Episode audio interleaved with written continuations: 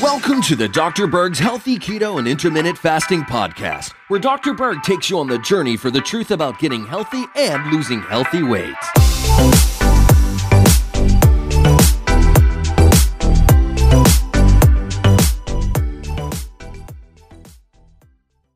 Hey guys, in this video I want to share the seven reasons why the ketogenic diet is the best for long-term health.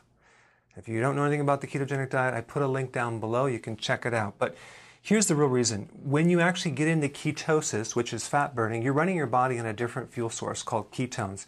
You're no longer running on just glucose. Ketones is a superior fuel. It's the original fuel that our bodies ran on a long time ago. And so we, we do very well on it. It's a clean fuel. And it's uh, very, very healthy. So number two, it produces the most weight loss of any diet that I know of. That's cool. Targeting the belly primarily. Okay, so it will shrink the belly. Um, number three, it improves your memory and your cognitive function. It's awesome for kids that are um, uh, have epilepsy.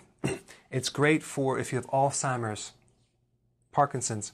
Number four, it improves your mood, okay? So your overall emotional state, it'll actually help that, because when you're running your body on the sugar, it, you go highs and lows, you get irritable, grouchy all the time, so you might want to get your spouse on this diet. Okay, number five, rid cravings and hunger.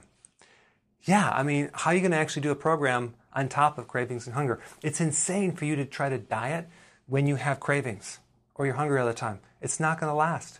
So this will handle that, because when you run your body on um, ketones, you don't have that fluctuation in blood sugars.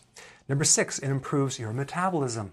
It actually can repair a set point that is stuck at a certain weight.